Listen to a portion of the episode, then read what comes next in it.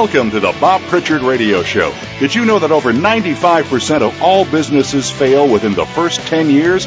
By listening in to what Bob's guests have to say, plus direction from Bob Pritchard himself, it's our intention that you won't be among those statistics. Now, here's your host, Bob Pritchard. Hello, world. Welcome to the Bob Pritchard Radio Show. This is a show that champions entrepreneurs, startups, all early stage and in fact all small businesses. And it's heard around the world every week. Last week we celebrated our one year anniversary of the Bob Pritchard radio show and we're very excited today about commencing our second year.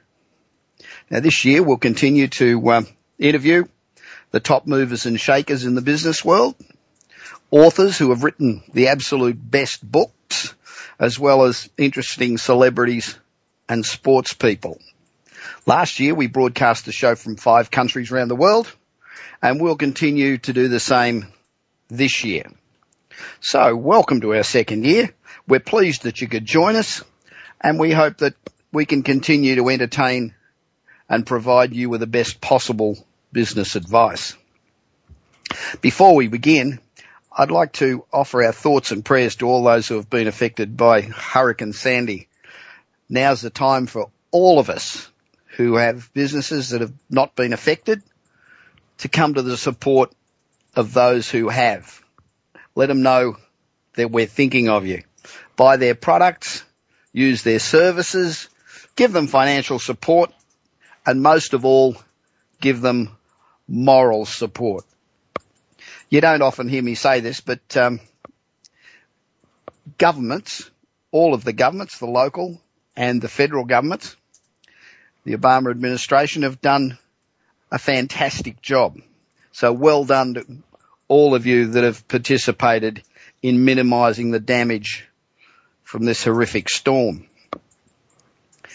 In general, if your business life's been good to you and you've enjoyed some success, I ask you to embrace entrepreneurship. Do whatever you can to mentor new businesses. You can help them by funding them. You can help them by giving them contacts. You can help them by um, giving them advice. There's a whole bunch of ways that you can help new businesses succeed. And don't forget that 70% of the reason that new businesses fail has nothing to do with either money or the project or the project. It is simply lack of business expertise, which those of you who have been in business and are successful have. And that can make a huge difference to the success of these companies. It also can turn out to be a bloody good investment. You put a small amount of money into an early stage business and it kicks, then you can be rewarded extremely handsomely. Now I've come across so many businesses where just a couple of years ago, partners who had been close friends since high school suddenly have a falling out and the company disintegrates. You know, in both business and romance, the early stages are filled with starry eyes, optimism, enthusiasm, and all of that. You think that nothing can ever go wrong. But if it does, you know, you'll face it together through thick or thin, no matter what the trials and tribulations are. Well, forget all that. That's all bullshit. It doesn't work that way. You know, like in romance, falls apart, usually. it really falls apart. And in business, same thing. Normally, it'll descend into an all-out brawl now, one fundamental error that's made by most startups is failing to have all that essential business documents and agreements and all of the things that you need in place right from the beginning. Even before you open the doors. It's the first thing to get right. By having the basic partnership or incorporation papers that outline, you know, all the parties' roles and obligations, as well as all of the other agreements that are, you know, can be specific to your type of business. They're the keys to preventing problems down the road. Have all that spelt out clearly. You know, research has shown that companies that use lawyers and have document, documentation in place are more likely to succeed than those that don't. In addition to specifying the roles that the founders are going to play and, you know, partnership and incorporation documents, they should lay out a plan for what will happen if there are changes among the company principals, someone wants to go somewhere else or one wants to leave, or if the business shuts down forever. Just because you shut down isn't the end of your obligations necessarily. So these agreements should be negotiated as early as you can. Ideally before you open the doors, but certainly before you accumulate value or debt. Now, start, startups often, I know I did years ago. You put off engaging a lawyer and drawing up legal documents because the little bit of money you've got, you want to put into sales and marketing and product development. And I understand that. But in a recent survey of a thousand small business owners, 51% of respondents said they avoided seeking legal counsel because of the cost even though 25% of those interviewed reported that legal issues were the biggest risk to their companies. And, you know, I've found that there's many lawyers will work with entrepreneurs and they'll negotiate payment. Some of them will defer billing. Some of them will take stock in lieu of fees. There are lots of ways to minimize those costs. You just got to go out, talk to some lawyers. And if you detail out your business organisation, you get your non-disclosures in place and all the other agreements that you might need, this will enable you to prepare for a meeting with an attorney. Have all that done so that when you walk into an attorney, you present it to them, you know, you'll cut down the billable hours and reduce your costs remarkably. If your company's product or service hinges on intellectual property, additional agreements with the founders and the employees. You know, you need additional agreements to ensure clear ownership is specified. And it's essential to have a lawyer review intellectual property ownership agreements to prevent disputes among the founders and to protect the business from inadvertently violating somebody else's IP rights. It's also a good idea to list the names of all the company owners on any patent applications. You should also consider holding the IP rights in a limited liability company, LLC, an LLC that's owned by the founders, which then licenses it to the operating business. It's structured as a C corporation. In that way, if there are any challenges to the patents, they would be made against the LLC and keep the C Corp free to operate. So it's, it's essential to separate those two things. It's also smart to include a proprietary information agreement in all your employment contracts. It includes a list of inventions that each of the employees may have created before joining the company, just so that you spell out really clearly who owns what. All employees and business partners should also sign non-disclosure agreements at the start of your discussions with them. So before you sit down, before you bring people on, on board, get a not perfect protection, but it is some. In fact, you should have NDAs with everyone on your team. They could be very important if the firm faces a threat to its IP. If there's anyone that you're speaking to who hesitates to sign an NDA, you probably should think twice about engaging them. It could be risky.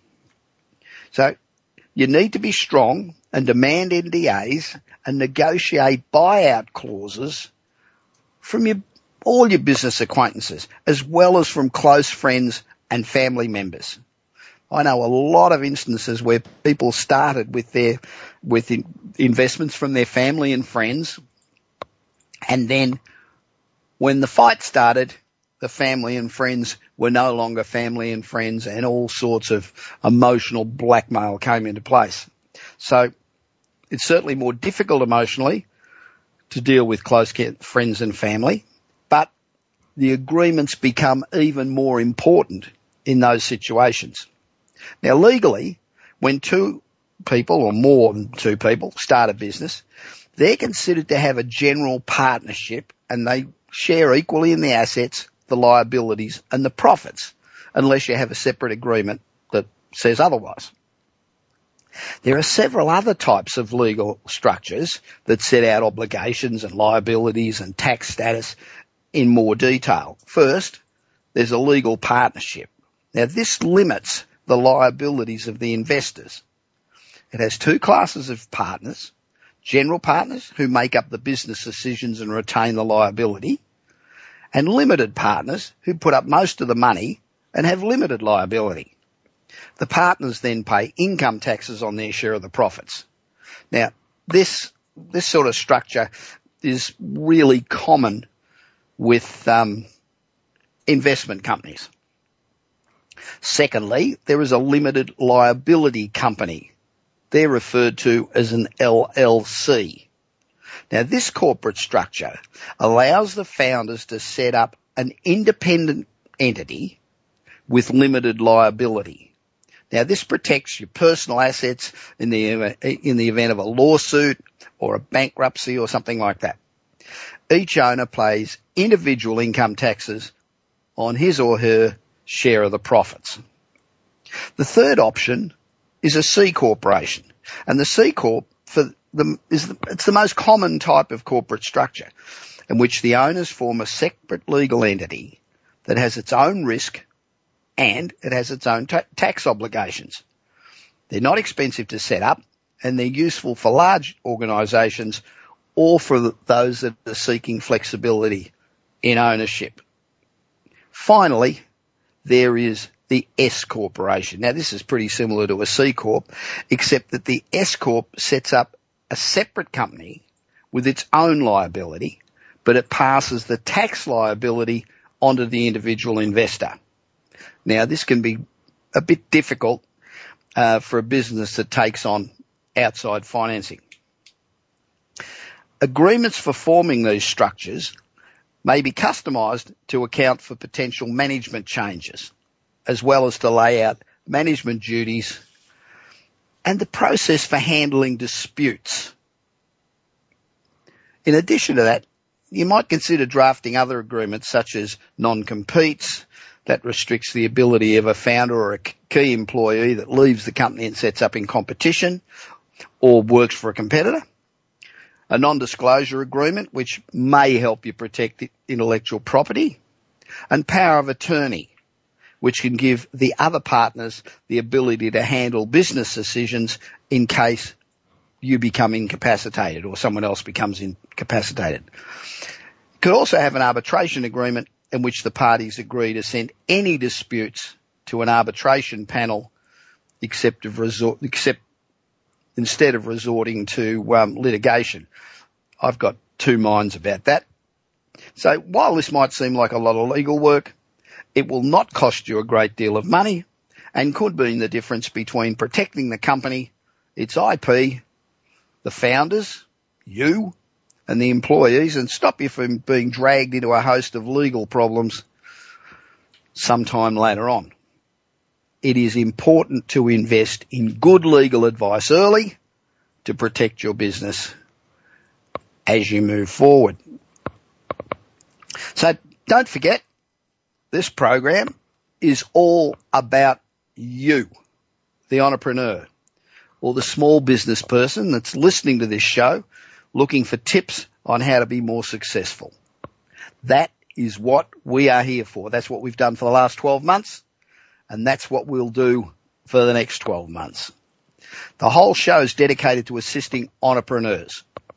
So if you have a topic that you would like us to discuss, or an email with a specific question that you'd like answered, please don't hesitate. Try that again.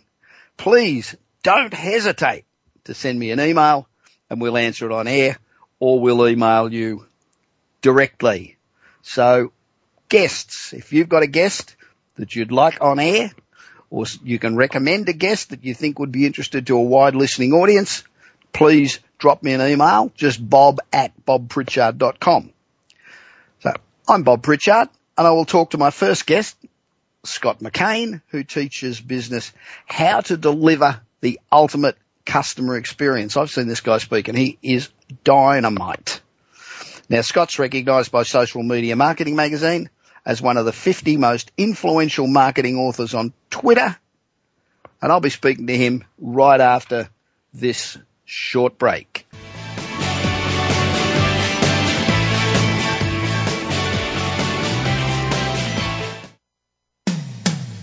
When it comes to business, you'll find the experts here. Voice America Business Network. Do you want your business to achieve results you never thought possible? Bob Pritchard is recognized as the business leader's advisor and has 30 years of experience as a straight talking troubleshooter for Fortune 500 companies and SMEs across the world. Whether you need a checkup across all departments of your business or simply want to improve marketing, advertising, performance measurement, or some other area, Bob Pritchard will work his magic so you can blow away your competition. Bob Pritchard is also one of the most in demand speakers in the world. Over 1,500 clients on five continents and countless standing ovations are a testament to how he changes the fortunes of business. Pick up Bob's new book, Kick Ass Business and Marketing Secrets, at your nearest bookstore or visit Bob's website at www.bobpritchard.com. Remember, if you want to be successful, call Bob Pritchard now. Worldwide phone numbers and more information can be found at bobpritchard.com. Voice America Business Network, the bottom line in business.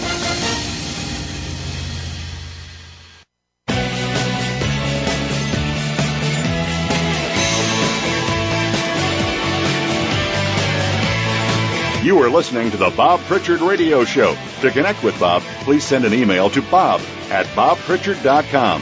That's bob at bobpritchard.com. Now, back to the show. Welcome back to the Bob Pritchard Straight Talking Radio Show. This is the segment where we uh, give you an insight into the lives of some of the world's extraordinary and successful people and what makes them tick. Most extraordinary people that I've ever met began life as average, ordinary people, just like most of us. So what makes them unusual and great? Well, this is the segment where we find out. My guest today, I've reached in Indianapolis, is Scott McKain, who teaches businesses how to deliver the ultimate customer experience. Scott's one of about 150 living members of the Professional Speakers Hall of Fame. And trust me, as somebody who goes out speaking regularly, that is one hell of a feat. He's also recognised by Social Media Marketing Magazine as one of the 50 most influential marketing authors on Twitter and Glen Juice. Scott was also chosen by Arnold Schwarzenegger to be the MC and speaker for the Great American Workout, held on the White House lawn with the President and carried live on CNN and NBC's Today Show. He's the author of Collapse of Distinction, How to Create Differentiation in the Marketplace, which took the number one spot on Amazon's list of business bestsellers.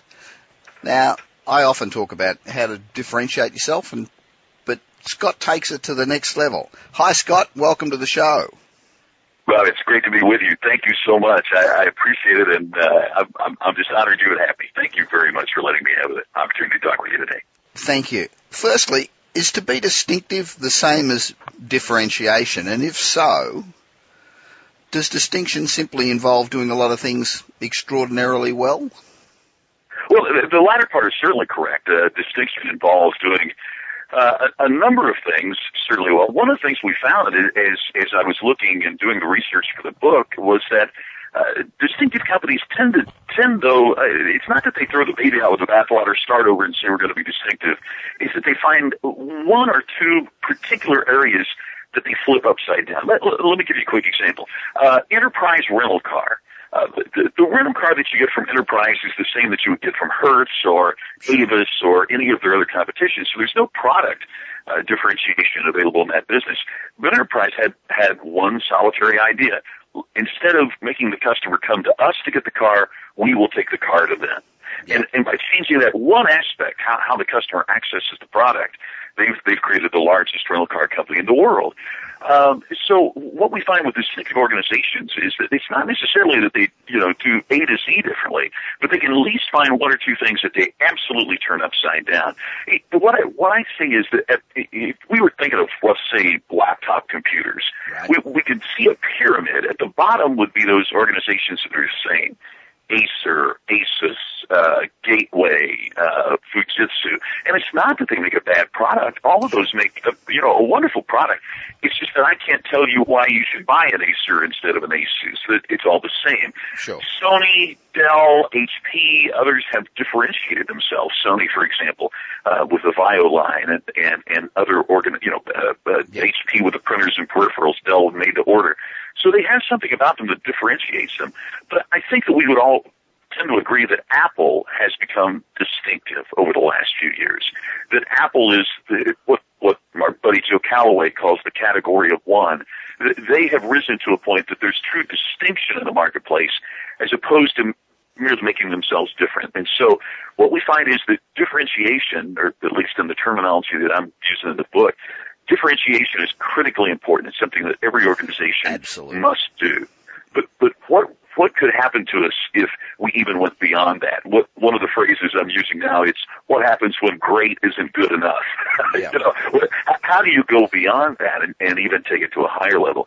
And it fascinates me that that there are some organizations that do create that that area of distinction, that area where they stand out more than than than anything, and and they also seem to be able to weather uh, volatile uh, economic times better than than other organizations as well. So it's it's a critical aspect, and it's a great place to be. Because you're not buying on price, you're buying on something else. That, and you know, um, once you stop differentiating, you start um, selling on price. It's the kiss of death. Oh, absolutely, and you you hit the nail on the head because I, I'm sure you have the same thing. People say, "Well, they're loyal to us." No, they're not. They're loyal to price. Yeah. Right? I mean, if if price is the differentiating factor, then as you you know as, as you talk about, then all you have to do is to lower your price and get the business.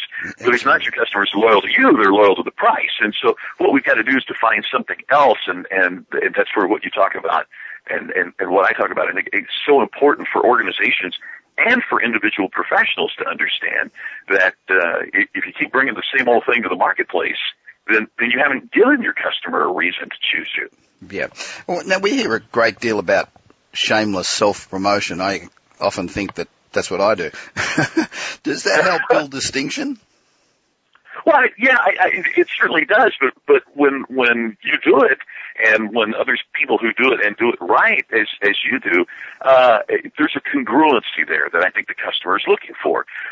There's so much clutter in the marketplace, but part of that is because there are shameless self promoters that can't back up the promotion with with actual content or results or quality of product and service. And so I think that's sometimes where it gets, uh, you know, where, where, where people might shy away from that is because they're shamelessly self-promoting shell, nothing. And, and obviously that's not what you're doing. It's not what I'm trying to do out there in the marketplace. But I, I, I think that's one of the things that distinctive organizations do is not only do they shamelessly self-promote, but they shamelessly overserve their customer. They shamelessly create uh, extraordinary products and services. And so there's a congruency there between the promotion and the practice that, that, that really drives the distinction in the marketplace. Yeah. So should a business be concerned with meeting the standards for the industry that, that they're in? Well, I've always viewed the industry standard well, as being the average, right? I mean, if yeah. someone says, "Well, this is it's the industry standard," that's that's the average, and it's as, often uh, below um, average. Yeah, exactly, you're exactly right. And as a mentor of mine once said, "Well, you know, average is either the bottom of the top or the top of the bottom. you know, yeah. where you want to be." And and I, distinctive organizations aren't concerned about the industry average uh, or the industry standard because their practice is you know, to, to be distinctive, to exceed it, that they, they set their own benchmarks and what happens is the competitor in the marketplace is usually trying to catch up to them. Yeah, I, I saw a, an article um, about from Harvard saying that uh, they looked at 51 categories of of um, products and services, and they found 46 of them um, to be what they would consider um, commoditized. So mm-hmm. people mm-hmm. couldn't see the difference between one and the other. In fact, a survey showed 92% of people saw like products as totally interchangeable. If I don't buy wow. this, I'll buy this, and it doesn't make any difference because they're about the same. And that mm-hmm. Make, mm-hmm. makes it really hard to market your product when you're in that sort of position. Oh, exactly. But you know, it's fascinating to me is that commoditization uh, is as much the attitude of the organization and the people within that organization as it is the industry. Um, if if you know if we accepted that people drink coffee in the morning, right? Been doing it for centuries and uh, been doing it all over the world. Starbucks comes along and differentiates coffee.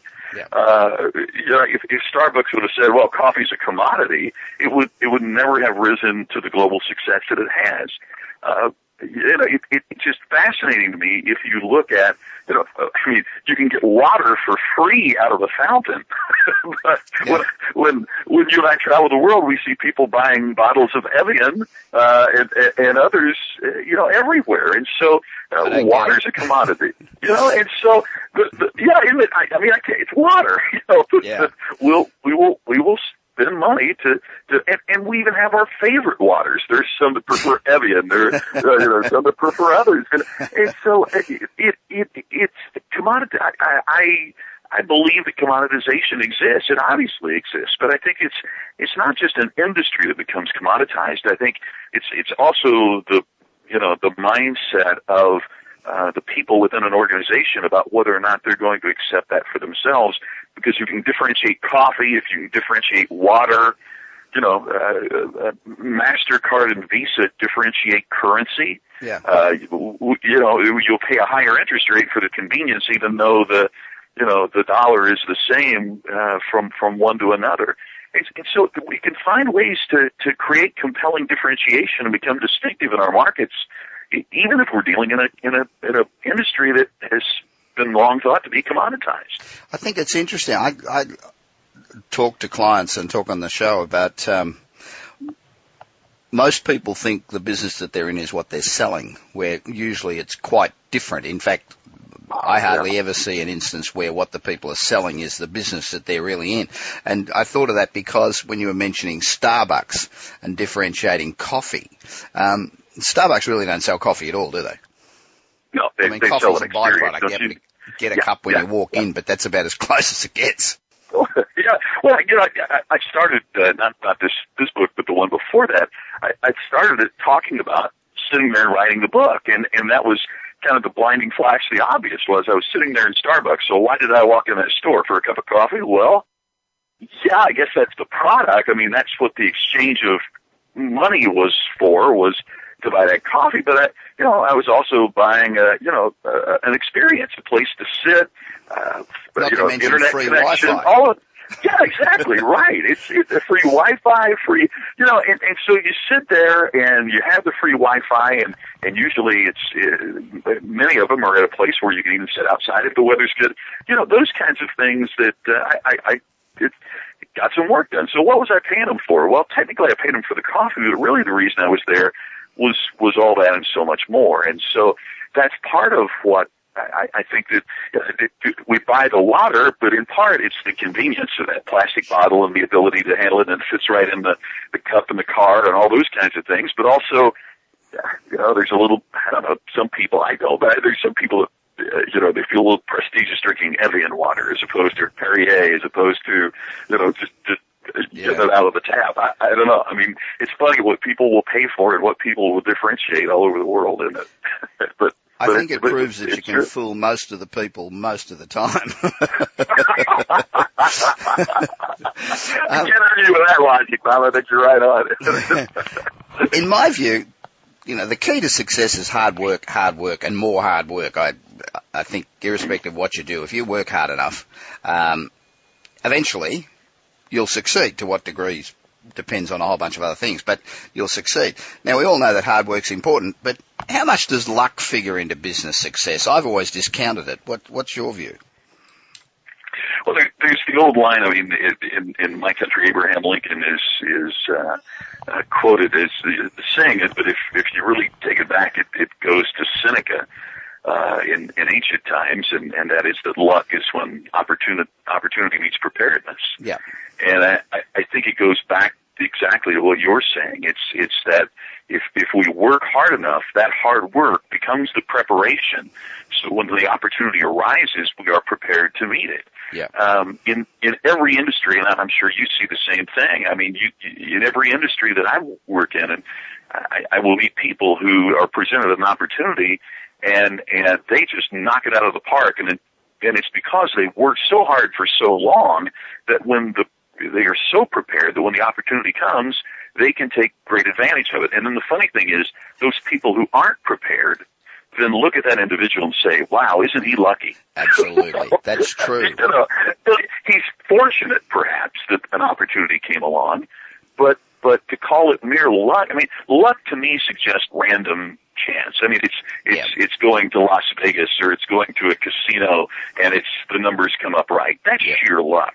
Yep. But but in terms of business, what we ascribe to luck many times, uh, I, to me, it, it might be you know we're fortunate. I think any of us that attain any degree of success should be respectful and and, and appreciative and humbled by that.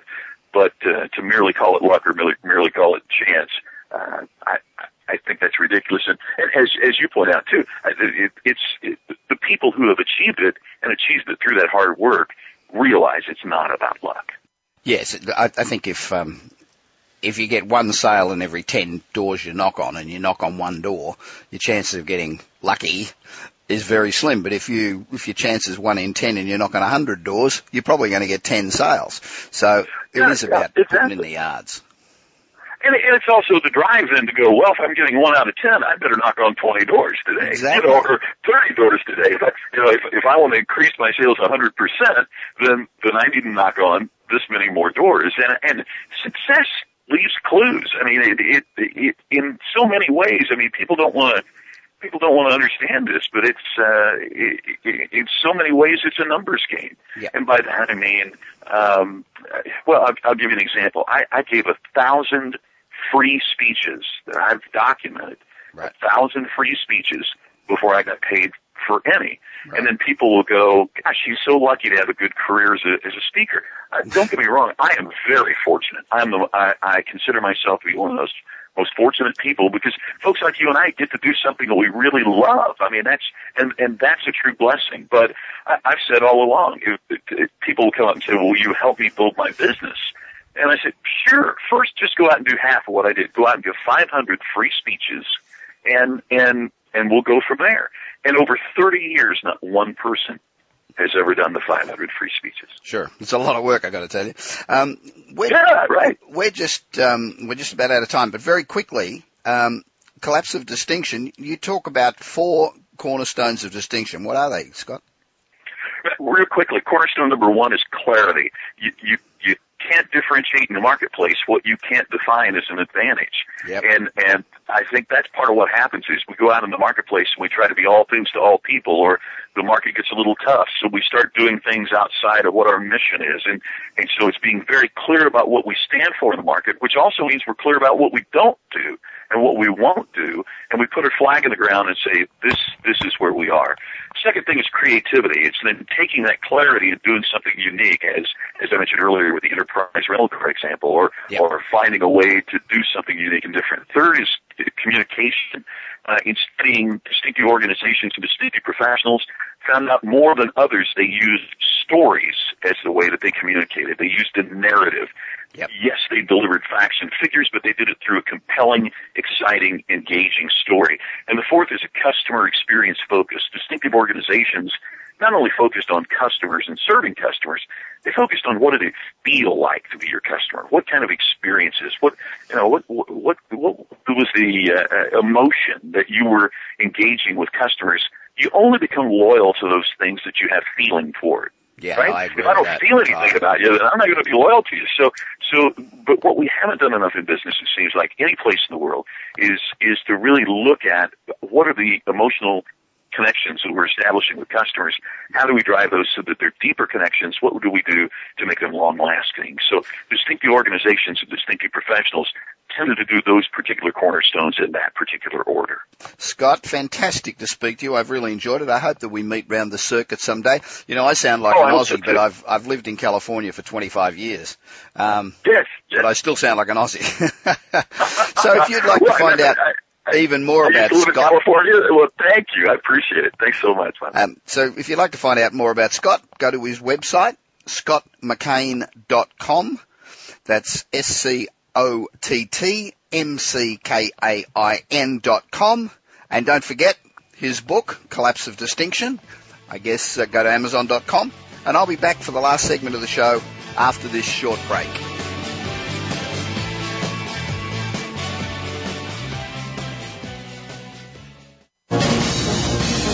Voice America Business Network. The bottom line in business.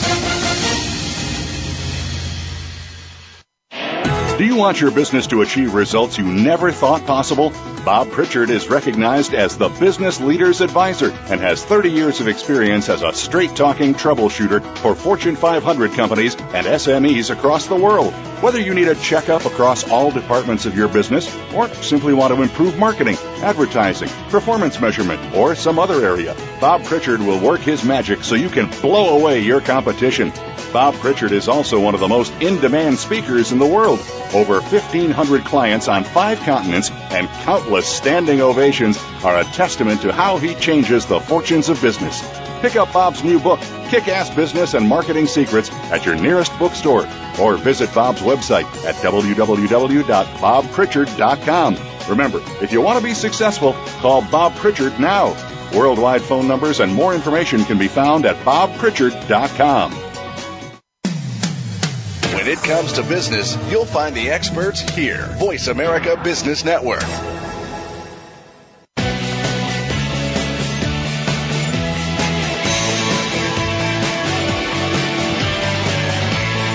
You are listening to the Bob Pritchard Radio Show. To connect with Bob, please send an email to bob at bobpritchard.com.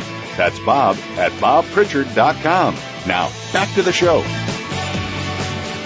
Welcome back to the Bob Pritchard straight talking, no bullshit radio show. I really appreciate you being with me tonight. This segment is about the business of show business. What happens behind the scenes, how it works, not the crap that you read in the tabloids. And when I talk about show business, I mean it in the really the broadest form. We've had actors, singers, theme park attraction builders, gold medalists, and tonight we're fortunate to have Rob Dickins, one of the heavyweights of the world music recording industry with us.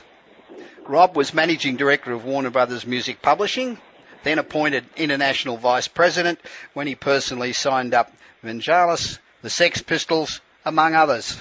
He later became the chairman of Warner Music UK and made the company hugely profitable with artists such as Prince, Foreigner, ZZ Top and Madonna driving the profits. Rob brought Seal, Simply Red and Cher to the label. He also constructed Cher's song Believe with six writers that didn't meet each other until they picked up all their awards and worked with Rod Stewart. He works extensively with the arts and was honoured by the Queen with a CBE and in 2003 was named Man of the Year receiving the Music Industry Trust Award. Now I've caught Rob at 11 o'clock at night in London after a big night out and he's in the music industry and he's sober. Now that's a, that's quite a um, quite a claim to fame. Hi Rob, how are you? Hi, hi, Bob. I'm sober. That's all you need to know. That is fantastic. Um, in the last 15 years, I don't, I don't quite, I, I had several singles back in the 60s. It gives you an idea of how old I am. And, uh, we used to record them and then run them around the radio stations and beg and plead and bribe to get them played. But in the last 15 years, um, everything's changed, hasn't it? It's been turned on its head. So, and as I understand it, the, the days of producing an album and running around all the stations and doing all that, that seems to be over. Um, is the focus now totally on singles and the internet, or is that too simple? I think that's I think that's much too simple. I think that the the running around radio stations and more these days television stations is still the key to breaking an artist and to making the big sales.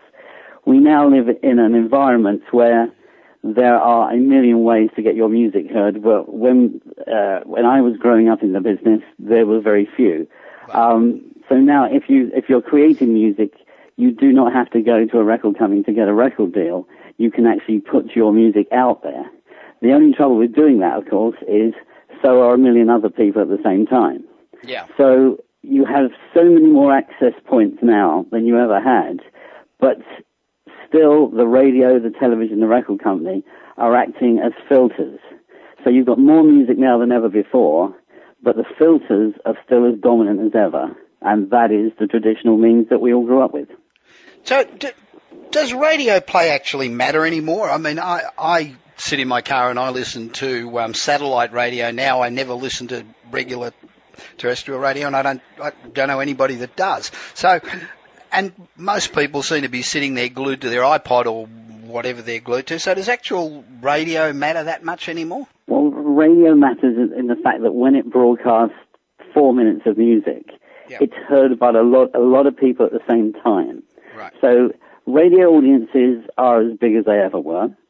Um, again, we have more ways of listening to music and having, you know, making your own compilations, making your own.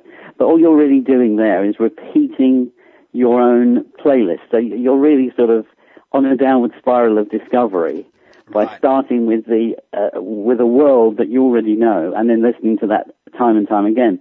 So the actual point of listening to radio or going online to discover music um, is still incredibly important because people, as much as they're very happy listening to music they either grew up with or they're familiar with or they're uh, comfortable with, there's still the cutting edge still makes a hell of a lot of difference, and that really is about new discovery. And new discovery comes from radio and the internet now. So is it is it about is the important thing about radio, say over over the internet or MTV, is it most important thing that it that you get a lot of people hearing it at the same time, so that gives impetus to the sale. So that, Exactly. It's, it's, it's a synchronicity of a hundred thousand people hearing one piece of music at the same time, and maybe two thousand people going out and buying it as a result. That you can't get with the internet because you don't know who else is listening to it at the same time. So you, it's a radio, whether it's broadcast or it's internet radio, um, such as Last FM or Pandora or any of the new kind of um, discovery music stations, Yeah. is still incredibly important. so is this given a big advantage to the uh, smaller record labels or the independent record labels, or are the big record labels just as important as they always were? Well, the big record labels um, have the connections with radio and television. Yeah. They also have, not that anyone at radio and television would agree, would, would agree to this, but, but in effect, if you've got the biggest act in the world, Yeah. um, and you're talking to a TV station about a new act, they want access to your big act. Sure. So they're not they're not going to upset you by not listening. They're not going to just play it because you want them to play it, Yeah. but they will give special treatment in the way they listen to your new acts because they Right. they still want access to your big acts. Now that works whether you're a, a small label or a big label if Yeah, you've got sure. big acts, but the the big big labels have the bigger acts and have more of them. Hmm. Therefore, when it comes to television and radio, it's an advantage. And it comes to money, it's an advantage in terms of marketing, promotion, all the other things you can do. So the big record labels are not yet dinosaurs, as if they're, they're being written off as. They, they are still incredibly powerful um, machines to make talent, to turn talent into success. But whereas there used to be those in the medium and, and independents, whereas these used to be the only way of it happening, they now um, are, are a major part, but not all of it. So the, the, the landscape's changed in that effect. Yeah, you do hear about the the imminent death of the of the labels. Um, so Well, the imminent death of the labels is because they just keep eating each other. When I started the music business, you know, there was Island Records and Virgin Records and RCA and CBS and Warner's and Elektra, you know, the, all these things existed as separate entities. Yeah. And now, of course, there are three.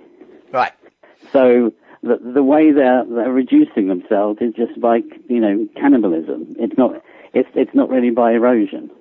So this big change that um, has happened in the way we market um, market our music, who's that disadvantaged the most? The record companies, the music publishers, the artists, or the public, or who, who's really been disadvantaged by this?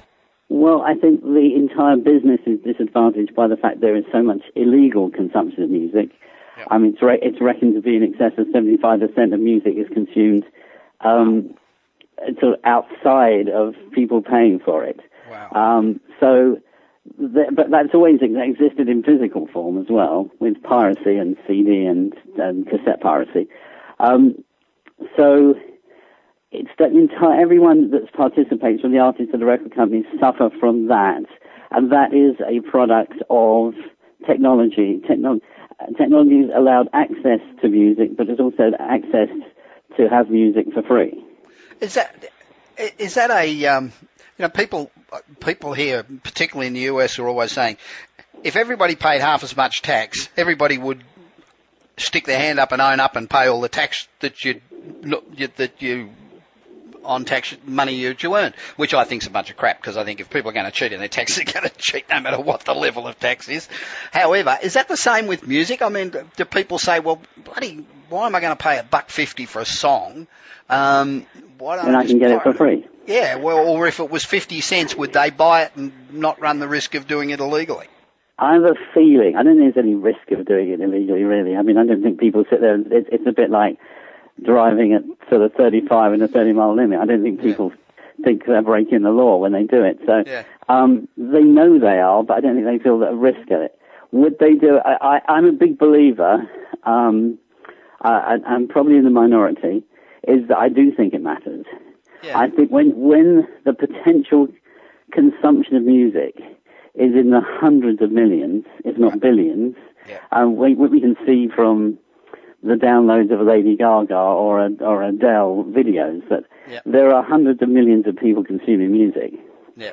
I think, and if you're thinking that 75% of them are not paying for it, I have a feeling that if the price came down to a significant level, yeah. which it is doing by erosion, but I think if it was a decision made mm. that if you put music out online at a very, very affordable price, yeah. then I think a lot of people would go, I'm very happy with paying this small amount for it. And I think you'd get a huge increase in small amounts yeah, that would be far in excess of what you get from today. But what's happening is it's happening by erosion, whereas people used to buy an album for, you know, 10, 15 bucks. Um, and now they're, they're picking two or three tracks. Right. So, so to get the, what their enjoyment of an album, they're probably paying three dollars. Yeah. So Yeah. it's already gone down dramatically, eh, but it's seen as the consumer doing that and not as the record industry or the music industry doing that. So I, I have a feeling that it will get to a uh, an amount, whether it's through subscription models or other ways of happening that that uh, streaming is, you know, the, obviously the new one, um, where pay, paying for play will be minute but enormous numbers, Right. and I think that's that's what the future is going to be. Um, and it will probably be through something like Facebook. I think Facebook, you know, could end up being the most important music network Wow. because it's already got so many people on it Yeah, 700 million or something. so if you could go on it and and get music, and then there's a payment structure worked out within something like that, uh, there's a lot of thought that needs to go into where it goes to next because always a lot of the music industry stick to the old models if we're living in the CD explosion of the late 80s. Yeah.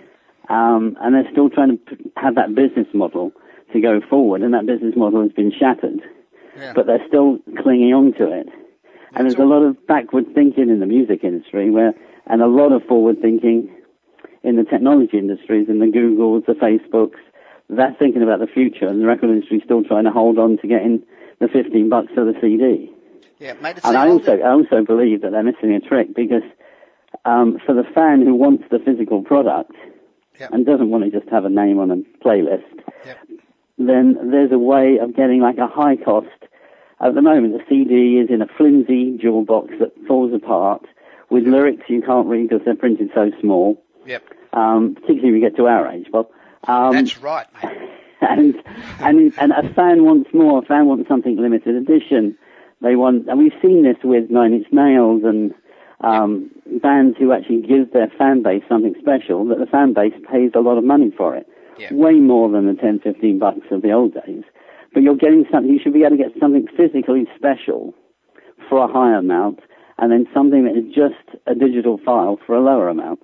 That's my thought process. Yeah, no, I agree with that. So are music publishers and the record labels still as important in the industry, or is self you know recording in your kitchen with an Apple? I'm, I'm, I'm thinking back to the last album by um, uh, the la- I can't think of her name, but the lady out of Canada, uh, phenomenal singer who, who Yeah, recorded, Alanis Morissette. yeah who recorded the whole thing, the whole album in a in a kitchen on an Apple. And it was just brilliant. that, that, Well, there- is that. Is the fact that you can technology has changed. It was, you know, it was about a hundred thousand dollars to make a record, a, a, a sort of fairly basic recording, yeah, um, and now you can do it for nothing. yeah.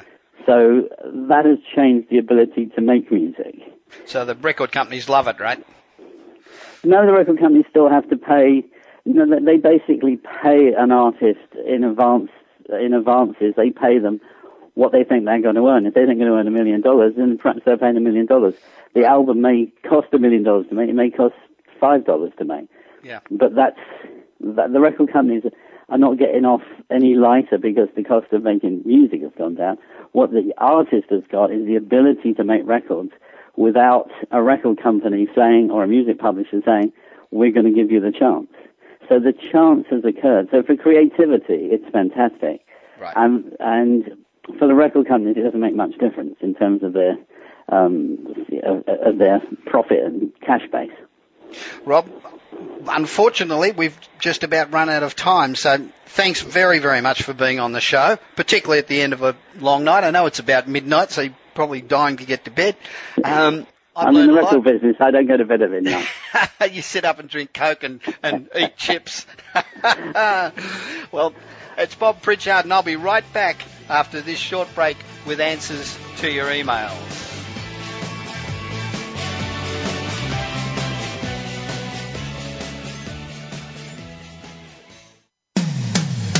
When it comes to business, you'll find the experts here. Voice America Business Network. The latest business information is made simple with the Voice America Business Network. The professionals in the business world bring you live talk radio shows featuring an array of business topics, strategies for building wealth, sales and marketing, stock trading, investing, and business technology. Voice America Business hosts are professionals in their fields and bring to the airwaves weekly business discussions that offer up-to-date information, advice, and education. The Voice America Business Network, the bottom line in business talk.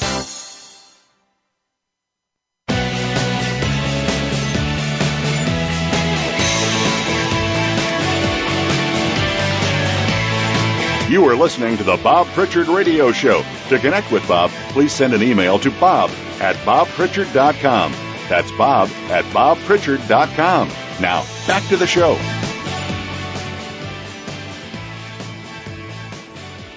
business show. We're coming to you this week from my hometown of Los Angeles after broadcasting last week from Washington DC and from Basel in Switzerland the week before that. So this truly is a global show. This is a segment where I answer your emails and because we get emails from all over the world, each week I try to answer at least one email from outside the United States. And this segment is so popular, I think, because answers to the questions that you ask apply equally to small businesses and large businesses, and it doesn't matter where they are in the world or what sort of business they're in. So um, this is really good advice for a lot of people. First email is from Jonathan Cassidy from Providence in Rhode Island, who would have taken a hammering last night, I guess. Um, Jonathan writes, Dear Bob, thank you for a great show. I have a small business where the majority of my customers after lunch and after dinner, so I late, I start late and work late, so I listen to your show in the hour before I leave work. After the show, I then make notes about what I plan to do tomorrow. Keep it up. I love it. Bob, you often talk about blogs. Why do I need a blog? Well, Jonathan, um, developing a business blog might not seem like the best use of your time if you're busy and you're staying there till late anyway, but there are several reasons why having a blog makes a huge amount of sense. For starters, it keeps your site f- fresh and up to date and forces you to think and to, to, um, be creative. And it can boost your search engine rating as well. Moreover, it can establish you as an expert, which when people start to think about your product or service, because you're an expert, it makes people think about you first.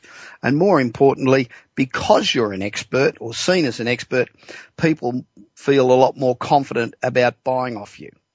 Now, you can promote your blog on social media, which can get it shared and you can really generate a huge amount of interest in what you have to say. You should also include social media buttons on the blog to make more shareable. If it's insightful enough, people will bookmark your blog and revisit it just to see what the hell you're talking about. So it's really helpful to allow people to comment on your blog. I often get very helpful feedback to my blogs. I also cop a heap of criticism. yeah. So be prepared for not everybody agreeing with you. Now, if you're too busy to do the blog yourself, get one of your employees to do it and just supervise it. It'll help their professional development, make them think outside the box. Um, they'll appreciate you more and it'll give your business a kick along at the same time.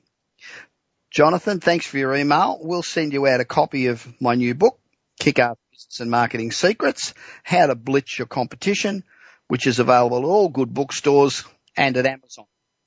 I'm confident you'll find it full of valuable information that will really help your business. Second email today, which we might have to rush through, is from Nicholas Rennis from County Cork in Ireland, who writes, Dear Bob, I listen to your show whenever I can. The problem is that it's broadcast here at 1am on Wednesday morning.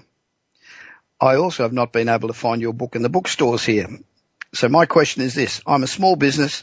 I'm not very technically savvy and I still use simple techniques such as business card drawers. What do you suggest I do? Well, thanks, Nicholas. Firstly, you don't have to listen to the show live at 1am. You can go on to Voice America Business, go to my archives and listen to any of the shows from the last 12 months. Secondly, Kickass is available in Ireland, but maybe not in your area. I'll send you out an autographed copy tomorrow. So you'll not only have the book, but you'll save yourself about 25 bucks. Okay, let's talk about your business card draw. You can get great results from holding them at events like Chambers of Commerce and award a prize, or you can spread them around town at restaurants, draw them once a month and the people get a free meal at the restaurant as a prize. This can be really inexpensive as you pay part of the cost, the restaurant pays part, and you both get copies of the business cards. Then business card draws provide several key pieces of information that can be used in executing many, you know, future promotions, anything you're going to do in the future. So, Nicholas, having said that, I strongly recommend, no matter how much of a technology dinosaur you are, that you should go to the free classes at Apple if you're an Apple user, or find some other way to learn all you can about what you can achieve with technology today. It will pay huge dividends. Well, election day is only seven days away, and from and though most of us have made up our minds who we're going to vote for, you know, it's a pretty tough call this year, and I've been thinking about it carefully.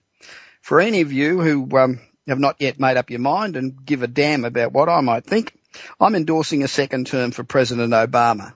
I think he inherited a financial mess, the likes of which we've never seen before, and he's been a pretty steady hand at the helm.